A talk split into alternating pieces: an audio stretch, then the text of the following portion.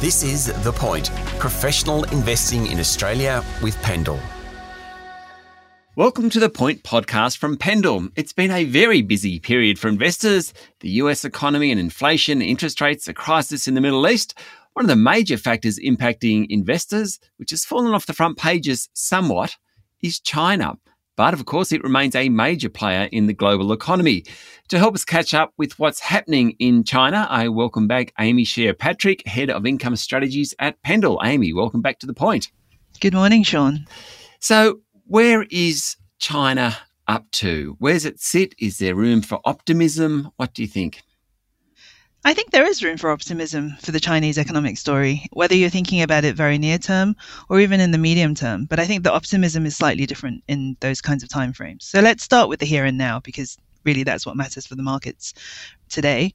Right now, you're seeing a basing in the Chinese economic data, whether you're looking at activity in the manufacturing sector, across the retail segment and the consumer, things are finding a bit of a bottom and starting to turn in a more positive direction.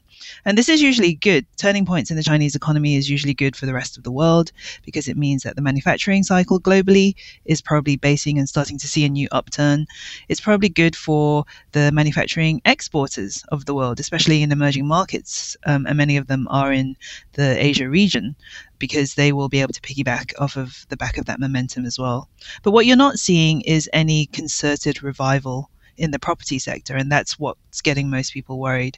But my view in the near term is that this basing in China it probably doesn't have massive implications for major developed economies, but it has a bit of a supporting factor for quite a lot of the emerging market stories that we see out there. Okay, so you mentioned the property sector. You've told us before, but tell us again why is the Chinese property market so important and what's happening? And I suppose where we want to go there is whether the actual property developer model at the moment is viable.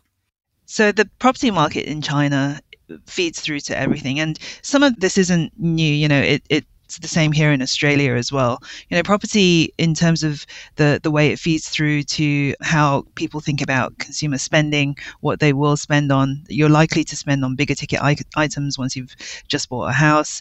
You're probably going to spend a lot on, you know, getting it looking nice, renovations on the edges, etc. So all of that is understandable, and that's the same as most of the other economies that we know. But in China, the property market has always been a little bit special, right? So developers of Chinese residential buildings, they're usually high rises, depend a lot on the upfront pre-sale market to try and get a lot of their funding. Obviously, borrow, they borrow from banks. Sometimes they issue equity into the share markets, but a key source of their construction funding comes from buyers willing to buy off plan. And when these developers start new projects as well, they will spend great sums with local governments buying plots of land from them in order to develop. So, what does that mean? It means that a lot of the liquidity that these developers need to carry on doing what they're doing depends on consumer confidence, household confidence in the property sector and in the developer's ability to deliver these homes.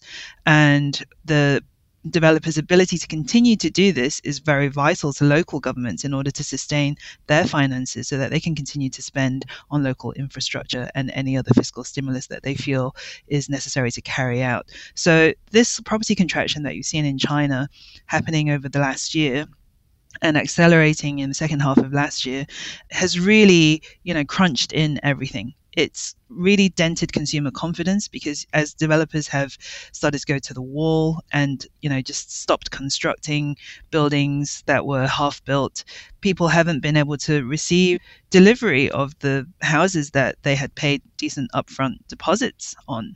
And so that de- definitely dents consumer confidence. And then when they're not receiving their properties in completion people start to think oh well maybe i should just you know, cut my losses and sell my uncompleted property uh, to another secondary buyer. And then that starts a sort of another effect of prices no longer just always going up in the Chinese economy, but house prices may also fall but for local governments as well, they're missing this key source of fiscal revenues or land revenues from mm. these developers because these de- developers not seeing the demand in the pipeline certainly aren't then going to put massive down payments on large plots of lands for the local governments. What's the prognosis, Amy, for the sector? This is a really vital transition for the Chinese economy to go through. I view it as a painful moment that the economy always needed to go through before it could reach the next stage of its economic transition. But I've heard a lot of arguments about how is China going to be, you know, the, the next Japan, the Japanification that we saw after the asset bubble that Japan went through in the 80s and 90s? Will China be a repeat of that story? I think it's a blessing for China that this is happening now rather than later. It, you know, letting a, a, few more rounds of the property bubble go on, because right now for the Chinese economy, the difference with you know comparing to Japan a few decades ago is the bubble is only in one sector, and that has been in property. In Japan, the bubble was in a lot of other places as well, and more importantly, the amounts of leverage that the system has managed to get to for China is not the same as where, where it got to for Japan. And most importantly, I think the Chinese economy, at least one one spot of hope for right now, is the makeup of the economy is actually a little bit different to Japan. Japan, and a little bit like South Korea as well, there are huge power forces within large conglomerates. Um, whereas in China, outside of the state owned enterprise sector, private enterprises tend to be quite small and widely dispersed. And so there is a lot of a lot more room for entrepreneurial spirit to thrive in China. But my concerns are that with the political system traveling in the direction that it has been traveling for China in the last few years, will this entrepreneurial spirit be allowed to thrive? Will, will it be nurtured by the political system as it stands today? That is a big question mark for me. You alluded to it, the power of the Chinese government in terms of stimulus and that type of thing, rather than the private sector. Has I mean, what is the government's role in all this? Why didn't the Chinese government engage in more stimulus in the last few years when the consumer really dropped off? What's going on with the government? It's crazy, right? Because everywhere else in the Western world, you saw massive fiscal handouts, direct fiscal stimulus into the consumers' pockets. And yet in China, where they chose to pursue the most drastic of zero COVID measures, was where you saw the least of, of that kind of fiscal stimulus happening. Yeah. So, yeah, it's, it's a really valid question. At the heart of it, again, I'll go back to the politics of it all. We have to remember that the, the Chinese political system is not a democratic system, and its principles are very socialist at heart.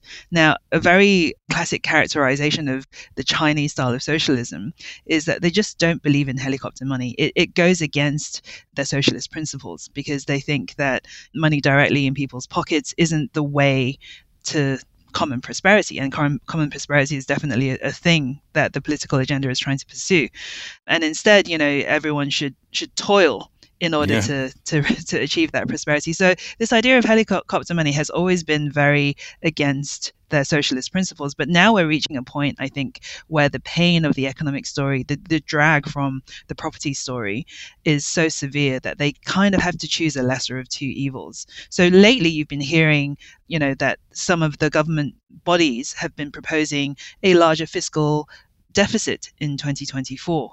Now, the amounts being thrown about are not that large at all. But I think it's a signal that the government is on the cusp of considering more direct to consumer type of stimulus, at least just to keep the current positive momentum going for China. Okay, so let's bring it back to investors. Listening to you, Amy, there are certainly green shoots uh, in the Chinese economy. In some sectors of the Chinese economy, still have property clearly to worry about. How do investors play China? Should they be investing directly? Should they be thinking about proxies, alternatives? Yeah, proxies is a really good point, Sean, because for a lot of the investors, certainly that, that we speak to, China is starting to look a little less investable. I wouldn't say completely uninvestable, but certainly less investable. And typically not for economic reasons either. It's usually on the geopolitical side or maybe a little bit on the, you know, moral side. And sometimes it's about the idea of security and being able to retain ownership of your mm. investments if you do invest in China. But putting all of that aside, you know, if China is successful in this story of the economic transition in the medium term, there is plenty of economic opportunity to tap into because that success means the ability to unlock the power of a billion consumers and that is something that a lot of foreign companies will will want access to but that's a medium term story for right now this basing that you're seeing out of china i do see the proxies as a good way to go about playing playing that basing. So would it be the manufacturing economies in Asia, for example? Korea is probably you know not a bad place to look. Uh, would it be also the likes of maybe the commodity exporters further afield? And Australia definitely would be a beneficiary to, to that story. But that's a very you know next three to six months type of story. It's not a forever story because again, I do not see a massive uh, property stimulus lifting China out of its current funk. Amy, thank you for talking to the point. Thank you, Sean. That was Amy Xie Patrick, Head of Income Strategies at Pendal. You've been listening to the Point podcast from Pendal. I'm Sean Aylmer.